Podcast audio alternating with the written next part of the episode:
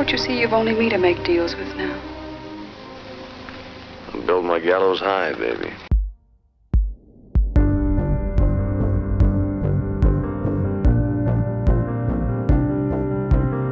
Hi, and welcome to Friends at Dusk, a Christopher Nolan filmography podcast. I'm your co host, Marshall Doig. And I'm Jake Harris, and tonight we are going to be talking all about film noir and how that relates to Christopher Nolan's first movie, Following. Yeah, I guess before we dive in, I guess we'll talk about any Nolan adjacent things happening currently. You got anything? I do not, but I saw you uh, picked up the Tom Hardy article. Yeah, it just flashed up on a story on Instagram for me today. Tom Hardy is apparently going around secretly entering jujitsu tournaments and winning them. Yep. So, life imitating art. He's really actually Bane. Who knew that? Is he prepping for like Warrior 2 or uh, another movie like that? Maybe it's uh maybe it's the next Venom movie. Who knows? Oh god. that would be that'd be pretty great actually. Are they gonna do like a Venom Morbius crossover? I haven't seen Morbius yet. I don't know if that's a thing in the works. Maybe it You're is. Asking the wrong guy. I am I'm so behind on Marvel as to basically not be in the loop. so the the Sony Marvel stuff is just it's like its own crazy beat. It's funny, but the first Venom is a fun time. It's insane and like it's a movie that knows what it is and it knows that it's just fun craziness. I haven't seen the second one yet, but supposedly that's what Morbius is as well, but I still haven't seen that one. But it's on Netflix now, so I don't have to actually like pay pay to see it. So I'll probably check that out here soon. I'll just add it to my uh, never-ending backlog. Add it to the add it to the watch list, and Mhm. try to Yep. eventually get caught up until I'm dead. but another thing that I have, another Nolan adjacent thing, is uh, well, a little precursor to this story is that last week I had to make an unexpected road trip uh, there and back. It was about a five hour drive each way in the car with Yeah. with the two kids, just for a family matter. Mhm. Things are all good for now, but it was a pretty draining time. So I get home, get the kids into bed, trying to decompress, and my wife has sent me a link to a post that she saw of all things in a story, Instagram story, and it was a joint post from at Goosebumps Cinema and at the underscore Good Films, and it was just a happy birthday post to Hans Zimmer because apparently his birthday was last Oh, week. Yeah. So happy Yeah. birthday, Mhm. Hans Zimmer. And their post was, you know, here's a bunch of his scores. Which one's your favorite? And the first clip was from Interstellar. So it was just cutting a bunch of shots together uh, with some of the music from it. And the weight of the past two days just crashed down on me while I Uh, heard yeah. the, the music and I see Matthew McConaughey crying and I just lost it for a bit. So I can already tell once we get to Interstellar, I'm going to probably repeat this the whole time until we actually get there. It's going to destroy me completely Oh, yeah. I. I uh that movie destroyed me and I I don't even have kids and uh I don't know what it's like to watch that uh while having kids or like being someone who like just had another kid. Like it's yeah we'll talk more about that uh, for that episode but I can only imagine. Yeah, I am simultaneously looking forward to it and not. and dreading it.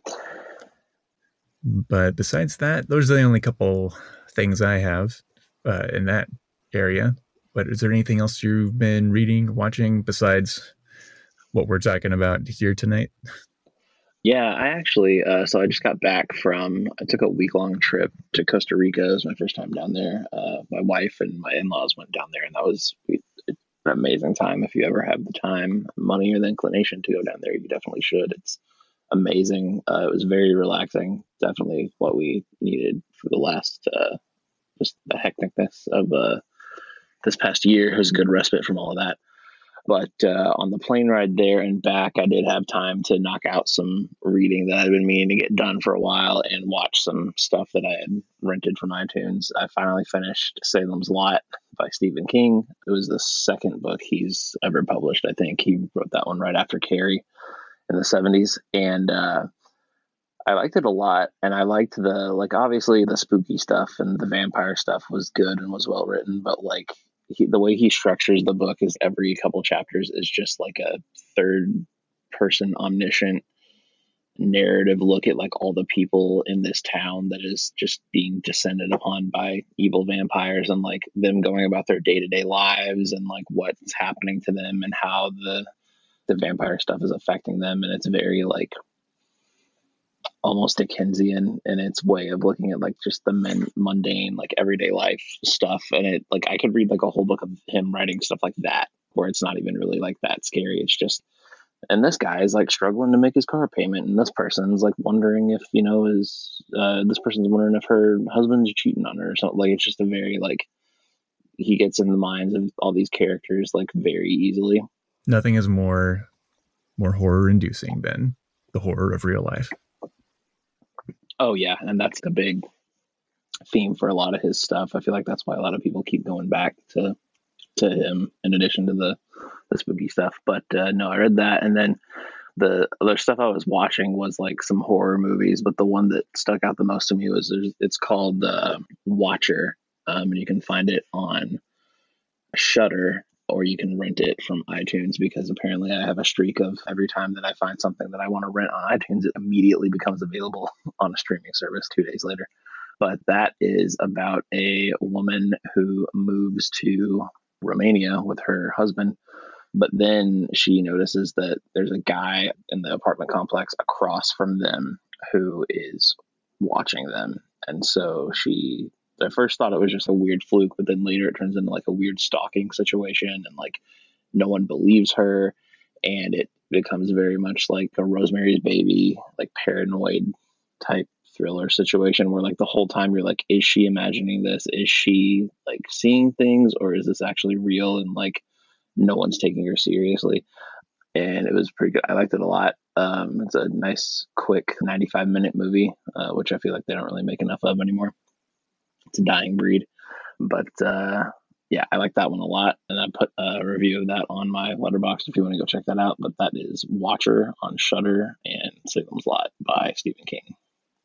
Yeah, honestly, during your trip, I saw some of the Letterboxd reviews you were posting, and I was trying to figure out which one of these it was, is like the plane movie that you. It was a lot of it was a lot of hotel watches because we were looking for stuff that like either we knew and we could like understand along in Spanish, or it was just the only thing on TV that was in English. Like one night it was "Don't Mess with the Zohan," and I was like, "How did this movie get made?" Uh, Adam Sandler has the money. That's how. So much money.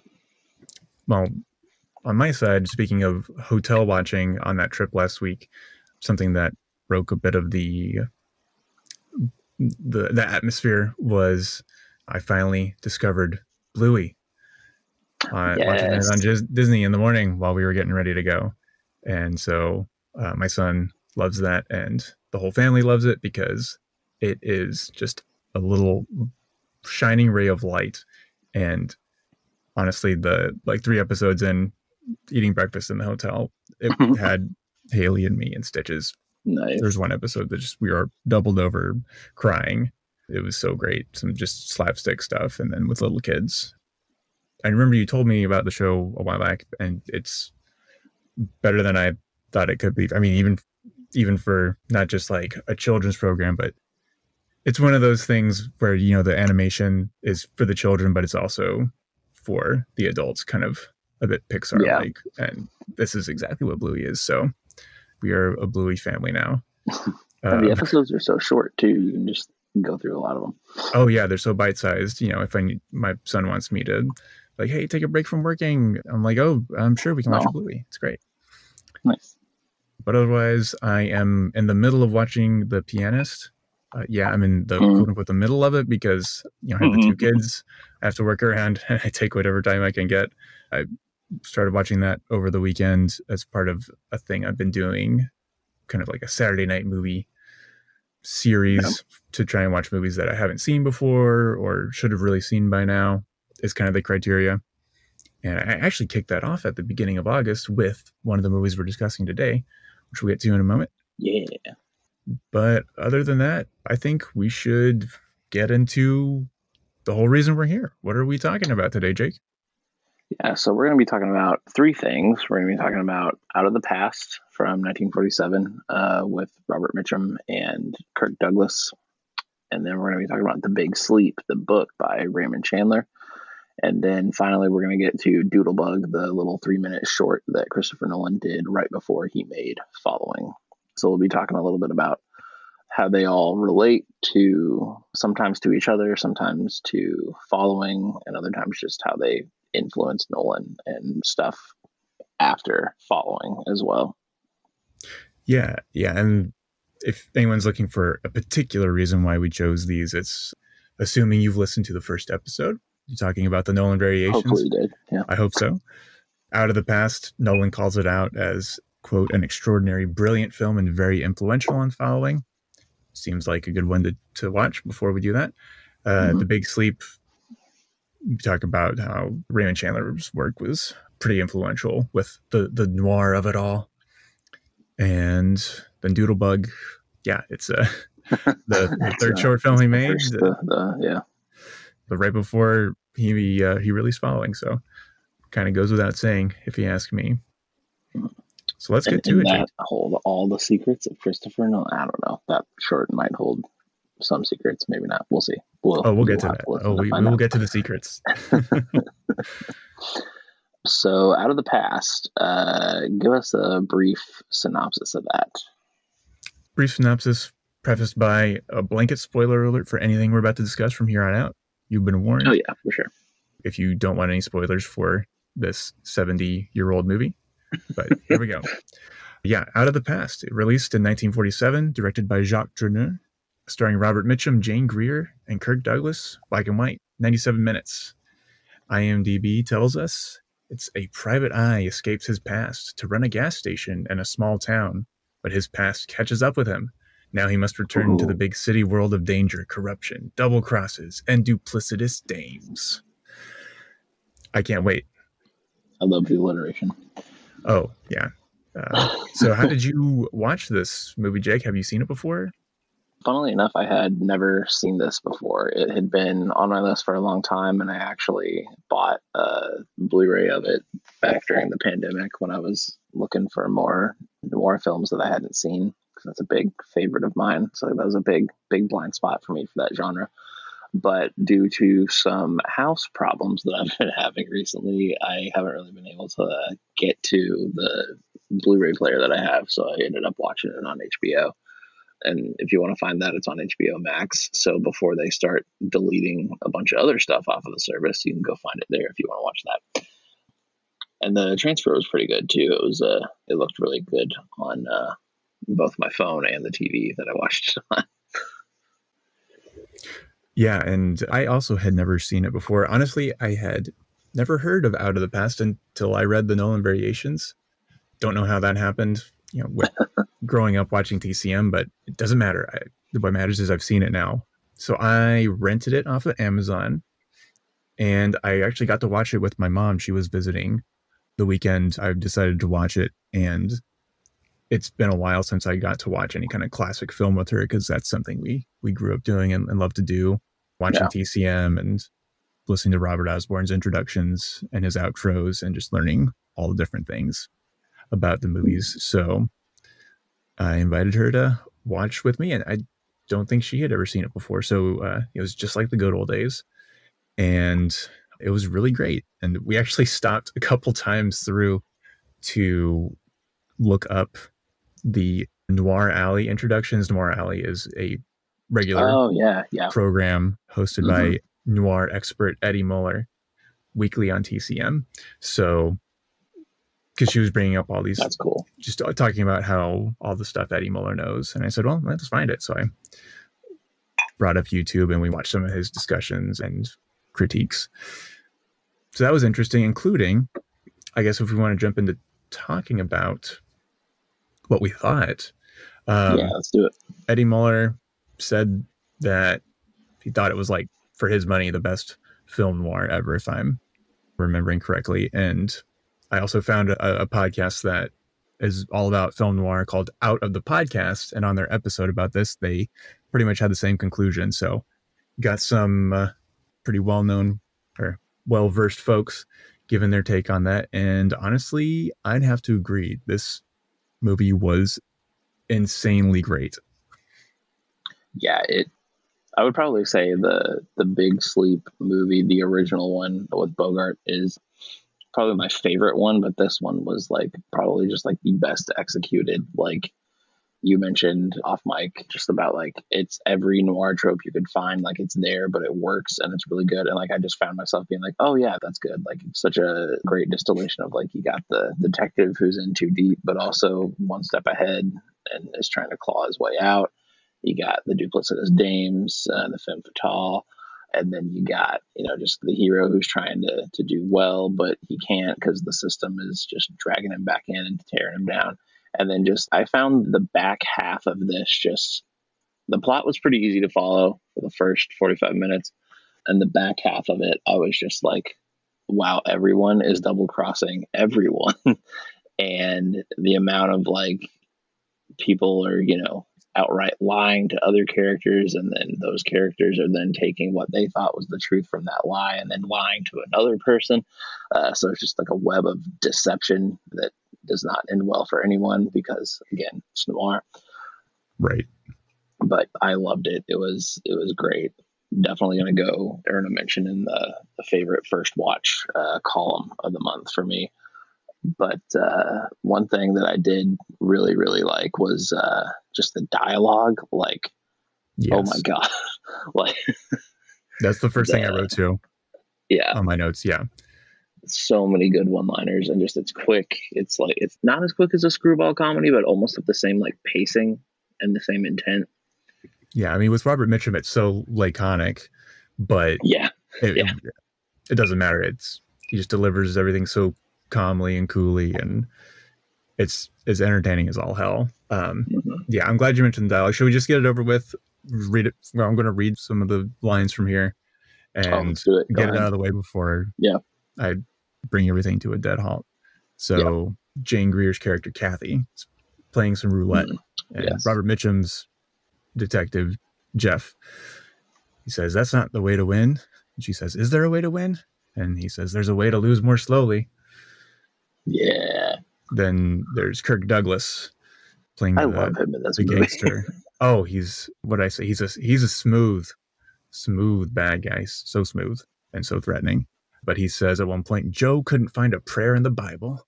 I love that line. Yeah, And, and like the whole thing where like he he knows that Jeff is has run off with Kathy. He knows he's lying when he says he can't find her down in Mexico, but he's cool and calm enough and like just knows what's going on even to the end where he hires him for the other job and then that all becomes a big frame setup. But he's very calm for everything.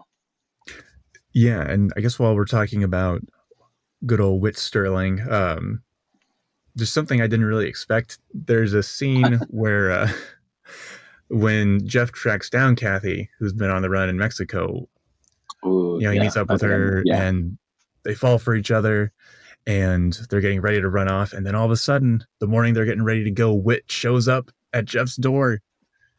And the tension in that scene, I was like i unexpectedly, unbelievably on edge. It was great. I was I kept waiting I for something to happen or someone to find out what was going on. I kept waiting. Like every time he looks at the door and it's a woman that kind of looks like her, and he just gets like, like you get shocked too. You're like, oh no, is that her too? Like, and it's it's so good. It's just a great exercise and like Hitchcockian. Exactly. So Yeah. I mean, obviously, building tension, keeping tension, easy to Mhm. see any kind of influence on Nolan there. Yeah. Since that's Oh, what yeah. we're talking about. But I also think it's very Nolan took the recursive nature of stories and like themes and stuff. Like it begins with the kid at the gas station, essentially.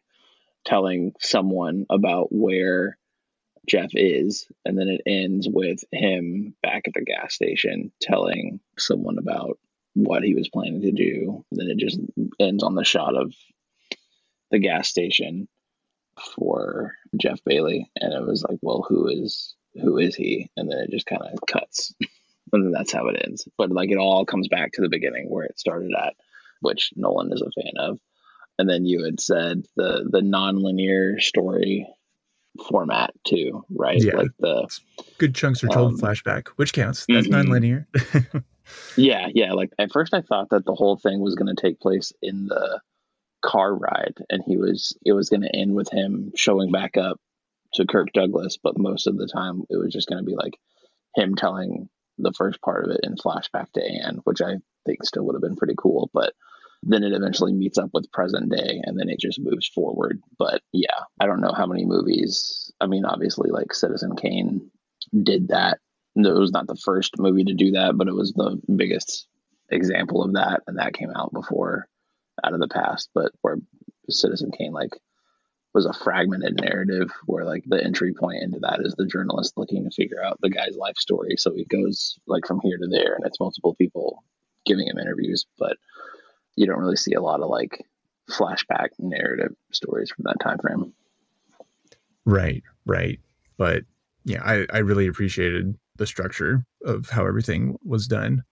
But honestly, you know, trying to write up some talking points and notes for this, I really didn't know what else to say because it's just a perfect distillation of noir, honestly. You know, every trope mm-hmm. you can think of, it's there. It's amazing. And I, I tried to take some notes while watching it. I had my computer pulled up, but I didn't really take any good notes while I was watching, which I think is a great credit to how you know engrossing and absorbing it was. It's shot so incredibly well. It's so great to look at. Like the transfer, like you said, was great, but uh, the actual like film of it, the photography is wonderful. Yeah. The performances were just so great.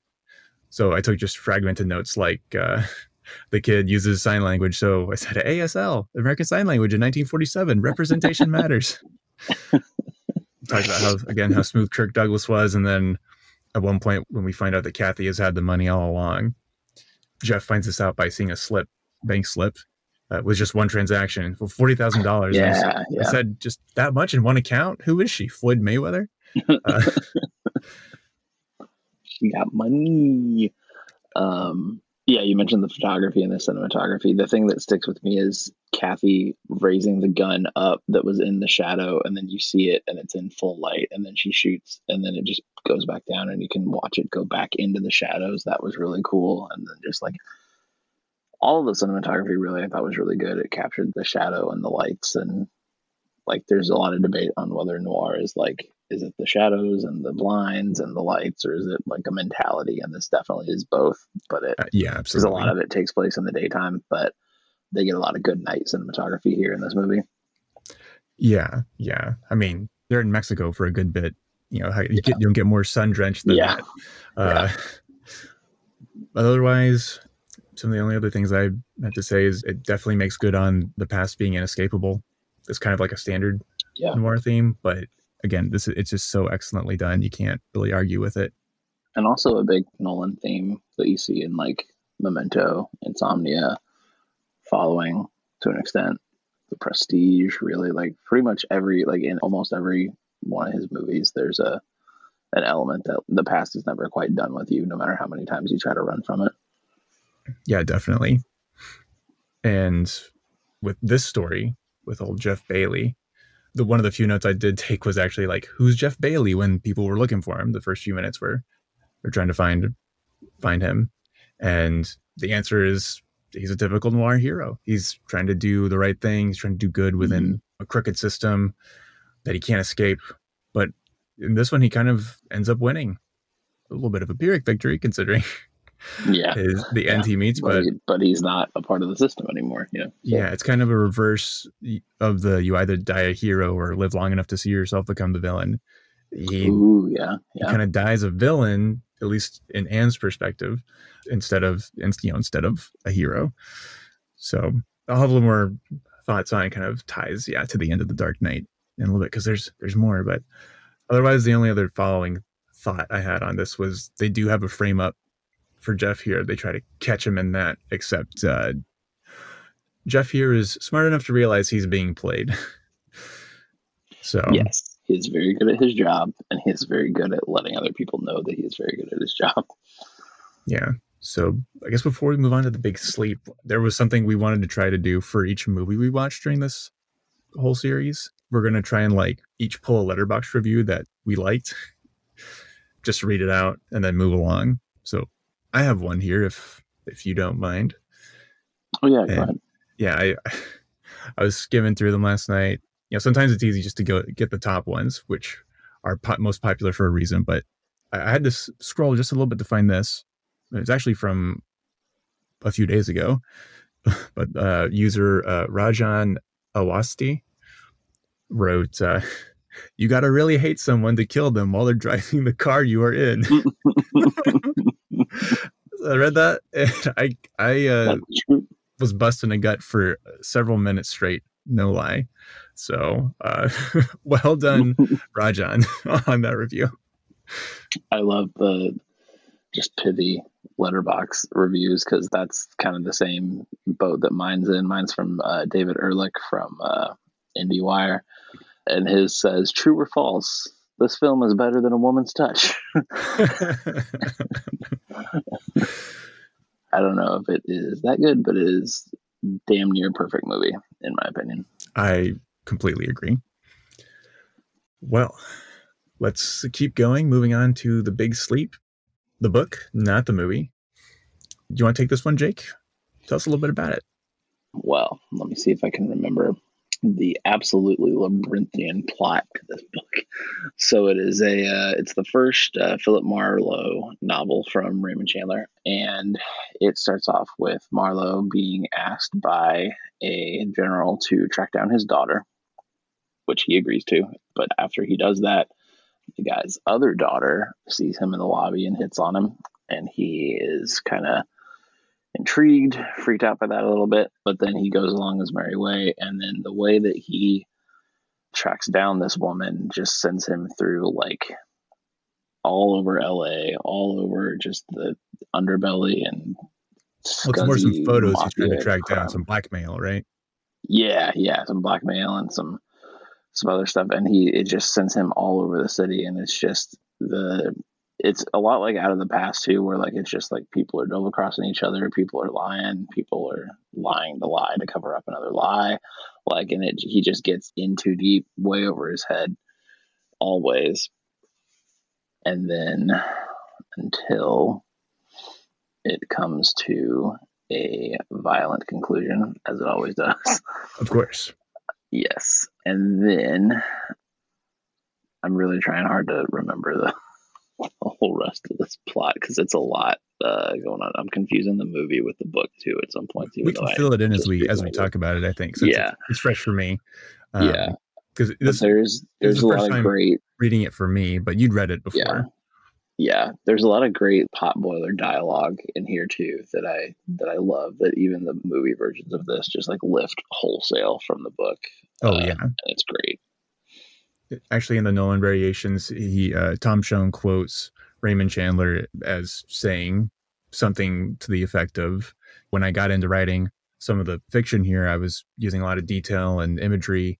And my editors would cut that out because they said people didn't want to read that. So I set out to prove them wrong. And from the first few pages, boy, does he ever go after that. And it's great. It's great through the whole way. You know, just Yeah. the details of describing things and then all of Marlowe's famous similes and metaphors of, of everything. Man, it sets the scene and you're there. And it's kind of, um, hold on. No, yeah, like Just wanna- right from the first the Yeah. first couple sentences is like he gives you the time of the day, the season, the month, what the weather was like in LA that day, exactly what he was wearing. He gets very descriptive about it all. Yeah, and what I'm trying to think of is actually what I wrote about it on Goodreads is kind of the feel of it as you go through it, like reading it now today. It's kind of like okay, it seems pretty conventional and stuff, but that's kind of the price it has to pay for being such a milestone, I guess, of the genre. all the things yeah, it's kind of it not, does and not to establishes. yeah, like not to bring up Citizen Kane again, but like Right. the watching it now is kind of like eating your like movie vegetables or whatever because you're just like well I've I've seen all this stuff before. Like I know like I've seen like the focus rack on the camera and I've seen movies that kind of jumble the narrative but like y- you don't get Pulp Fiction without Citizen Kane just because like that was one of the first movies to do all of that. Like all of the tricky camera stuff that you can see now comes from that. So it's one of those things where like the genre owes a lot to it but reading it or watching something like that now you're kind of just like yeah like but it at the time was like revolutionary Right. And I kind of had this thought too when I watched Psycho uh, again for the first Mm, time mhm, last mhm. month, since it's such a a trope, a parody to do a riff of the shower scene and things like that. But for things like Yeah. that, whether it's for Psycho or for noir tropes, for me, the success of it is if I'm encountering this for the first time and does it work? Does it still hold up? And these things do. So they're they're copied and spoofed endlessly for a reason, and it's because they're that good. And the the book here, The Big Sleep, is. And to talk about a little bit more about Philip Marlowe as a character, you know, he's the tough as nails guy. He's called a son of a bitch. I don't know how many times in this book, but I pretty regularly kept thinking of the part in the Nolan variations where Nolan is talking about how they lifted Serpico like wholesale, for Batman Begins, talking about the how can you be clean in a world that's dirty, and the answer here for Marlowe in this book is that, and in noir generally, is you have to like harden yourself on the outside, no matter your ethics or your morals. You have those that guide you, but you have to really be diamond tough on the outside to survive or get anything done. Otherwise, in a situation like that, you're going to get eaten up really fast. Yeah for sure and with the like out of the past the system will consume you always Yeah, yeah, absolutely. And then one other thing I noticed is uh, so, in addition to the blackmail plot that really gets things moving, so actually Marlowe sorts that out really quick. A couple murders happen; those are kind of solved. But so about halfway through the book, the initial case he was hired to resolve by this this old general is done, and you're thinking, well, what now? And Yeah. the funny thing is, Chandler keeps throwing it in your face. You know, he keeps repeating the uh, ex-husband of one of the daughters. You know, it's kind of gone off, and the old Yeah, General yeah. Sternwood really liked him. His name's Rusty, Rusty Regan, and he, you know, he misses the guy, and that's not what Marlowe was hired for first. But all the people Marlowe's talking to are like, "Wait, are you looking for Rusty Regan?" He's like, "No, I'm not. I'm doing this other thing," and it comes up the whole time. So I, I had a really really stupid thought as as I want to do, and I thought, "Hey, look at me! I'm Raymond Chandler. Could I be talking any more about Rusty Regan?" and he kind of just pointing you to it to be like, "Here's what this book is really about," because Rusty Regan's disappearance is what leads us to the conclusion all the way through, and it turns out that Sternwood's other daughter, Carmen, the 20 year old, uh, has a bit of some some mental health problems, and just a little bit yeah just a little bit. So she tried to, at the very end, it's revealed, you know, she tried to hit on Rusty. He resisted her advances. And so she gets him out to take her to learn how to shoot. And she gets the gun. And instead of shooting at a can, she points it at him and kills him, dumps him in a sump. And she tries to do the same thing to Marlowe. But Marlowe's smart enough to give her a gun with just blanks in it. And then he explains all this to uh, Vivian, the the sister who was married to Rusty, because she knew about it the whole time.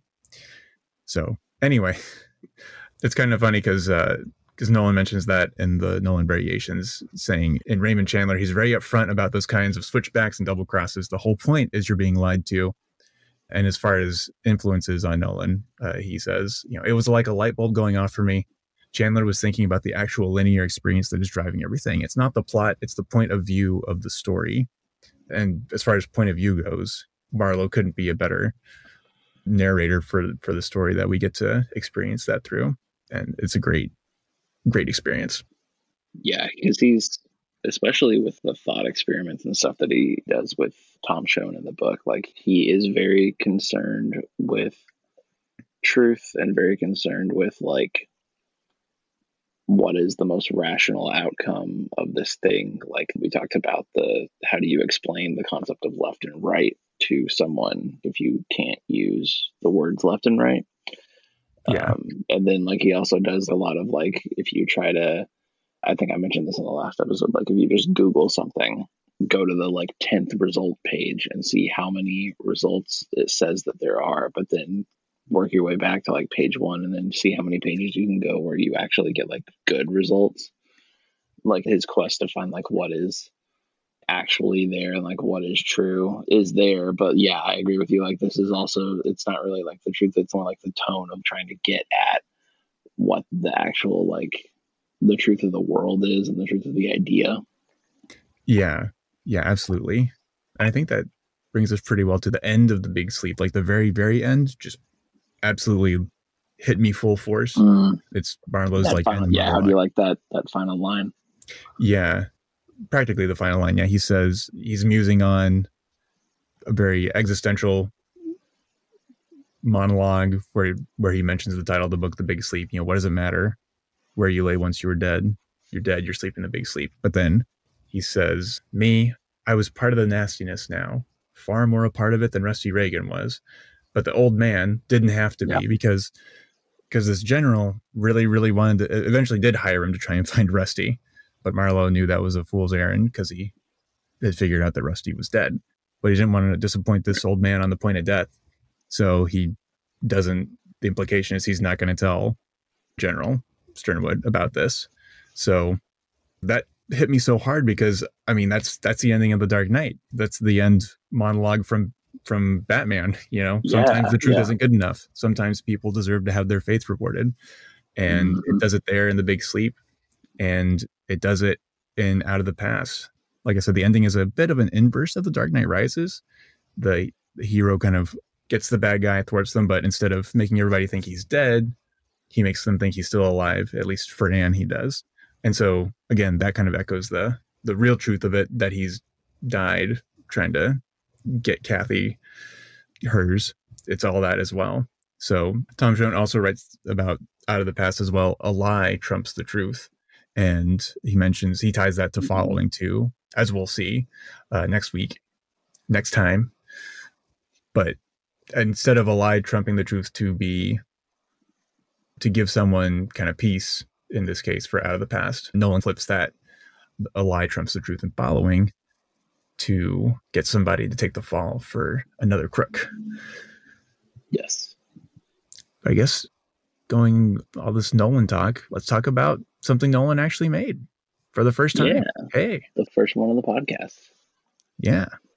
A little, little bit surreptitiously, we're sliding it in here. Uh, so Doodlebug, we see it's released in 1997, directed and shot and edited and written by Christopher Nolan and starring Jeremy Theobald, Jeremy Theobald, and Jeremy Theobald. Uh, done in black and white on 16 millimeter. And it's three minutes long. And the IMDb synopsis pretty much covers that three minutes. In his squalid apartment, a man tries to squash with his shoe an insect of some kind that is moving around the room. So, have you seen this before, Jake? I have not. The only way that I think you could find that was on, uh, I think there might be a YouTube version of it, but I watched it on the Criterion channel because, again, I do have the Criterion following Blu ray, but have not really been able to use the TV with the Blu ray player. But uh, it's on Criterion channel if you have that. And it looked really good. It was fun. They have that there as a part of the following package that they have on the channel there. So you can watch the movie and also watch the short uh, if you want to. And there's also some bonus features hanging out on there as well. Um, and that was the first time I'd ever seen it. Yeah, and I had seen it, I believe, when I did my first watch through of the Nolan filmography about 10 or so years ago. And I think mm-hmm. it was included on whatever I rented to watch following. But it'd been a while. So, yeah, the plot of this is just like IMDb said it was. We open on a guy shifting his eyes, trying to seemingly crush a bug with his shoe. and it eventually turns out that's it's a little tiny version of what looks to be himself, and he's trying to squash it, and finally corners this little tiny doppelganger and gets him, crushes him with his shoe. But while he's smiling about that, finally solving that problem, a big version of his own face floats in behind him and crushes him with a bigger shoe. So very recursive. What I what I wrote on Letterboxd for this was basically from stylistically, you there's so many threads here you can pick up. You can see what Nolan does with them in the future, and it, if you know what to look, you're looking for, it's it's very very interesting. Only three minutes, but there's a lot of things in there. And speaking of Letterboxd, it leads me to I'll just get my review for that one out of the way, which yeah. uh, was done by is what I think it's one of the most popular ones by user uh, Ayad A Y A D and they say uh, this has the ticking sound from Dunkirk, the telephone ringing from Memento, the brooding and sadness from Interstellar, and the mindfuck from Inception. Did Christopher Nolan create a short movie about all his movies before all his movies became movies? Whoa! And that about sums it up, honestly. Yeah, everything. Well, that was the first thing that I noticed when I watched it. I was like, everything was pretty much there in some form. Like maybe deep in his subconscious, but it was there, like at the beginning, like the unsettling, weird imagery, like that phone being just like shoved in the fishbowl to silence it. Like that sticks with me almost as much as that final shot where he realizes that the even bigger fish is coming to hit him and squash him. There's that, and then there's like the where the clocks the, the you see two clocks throughout uh, this thing too. So like yep. the, already the the preoccupation with time is there. I could have sworn those clocks were showing two different times, but I need to go back and rewatch. Oh, I didn't notice again. that. But if they were, that's an interesting bug to it. And then the I was also reminded of Memento too, just the way it opens with him like in just that small squalid apartment echoes a lot of like how Memento is just this guy in a hotel room or a motel room. And you're just immediately dropped right in there and like you don't know what's going on except that this guy has clearly got something going on and it's in a really small enclosed space as a reflection of his mental state. Yeah you can and then really also that, that um, yeah and yeah, yeah i noted that like you'd really feel the claustrophobia of the room and it's obviously just reflecting the the state of mind that the character has that you see. And I immediately thought of something that Nolan said in in the Nolan variations about. I think he was talking about either Batman Begins or The Prestige. I think it was the chapter on space. So, hmm. in terms of physical space, not outer space. Outer space. Uh, yeah. But he's talking about some point of view stuff and where you place the camera. He says, For me, it's very clear that if the camera backs up beyond the point where the audience knows the wall is, they just know you've cheated. The way I tend to tell stories, you want the constriction. You want to feel you're in the space. That's your ultimate prize as a storyteller, a locked room mystery, an impossible situation. How do you get out of it? Come up with a good answer to that. It's gold. So, you know, that very much, he held to that here, and it's, he, yeah, he makes you feel it. yeah, and then the other thing I noticed too is a lot like what we've been talking about with out of the past and following, especially, is it ends right back where it starts with another person squashing another person. And presumably, once the bigger doodlebug squashes the human sized doodlebug, there'll even be a bigger giant one just to kind of go like turtles all the way down. Like, where does it stop? Exactly. Um, yeah just like out of the past, following and with some of his other movies too, which I thought was really interesting. How that all was kind of like fully formed right there too at the beginning. Yeah, yeah, definitely. And otherwise, the only other thing that I noted about it is it's um like I noticed like you know the grain of the film right when it starts, and you kind of like really feel it with it being like the low budget of it all. You know, because yeah, just had to do this with anything it could find. And while I was trying to find that other quote about space just now, I ran across another great one when he was actually talking about following, but it applies the same here. He said, There's a tone to no budget films that you can't necessarily get around. It's always an eerie quality that they have. There's a kind of blankness or emptiness in the production that becomes a little bit eerie.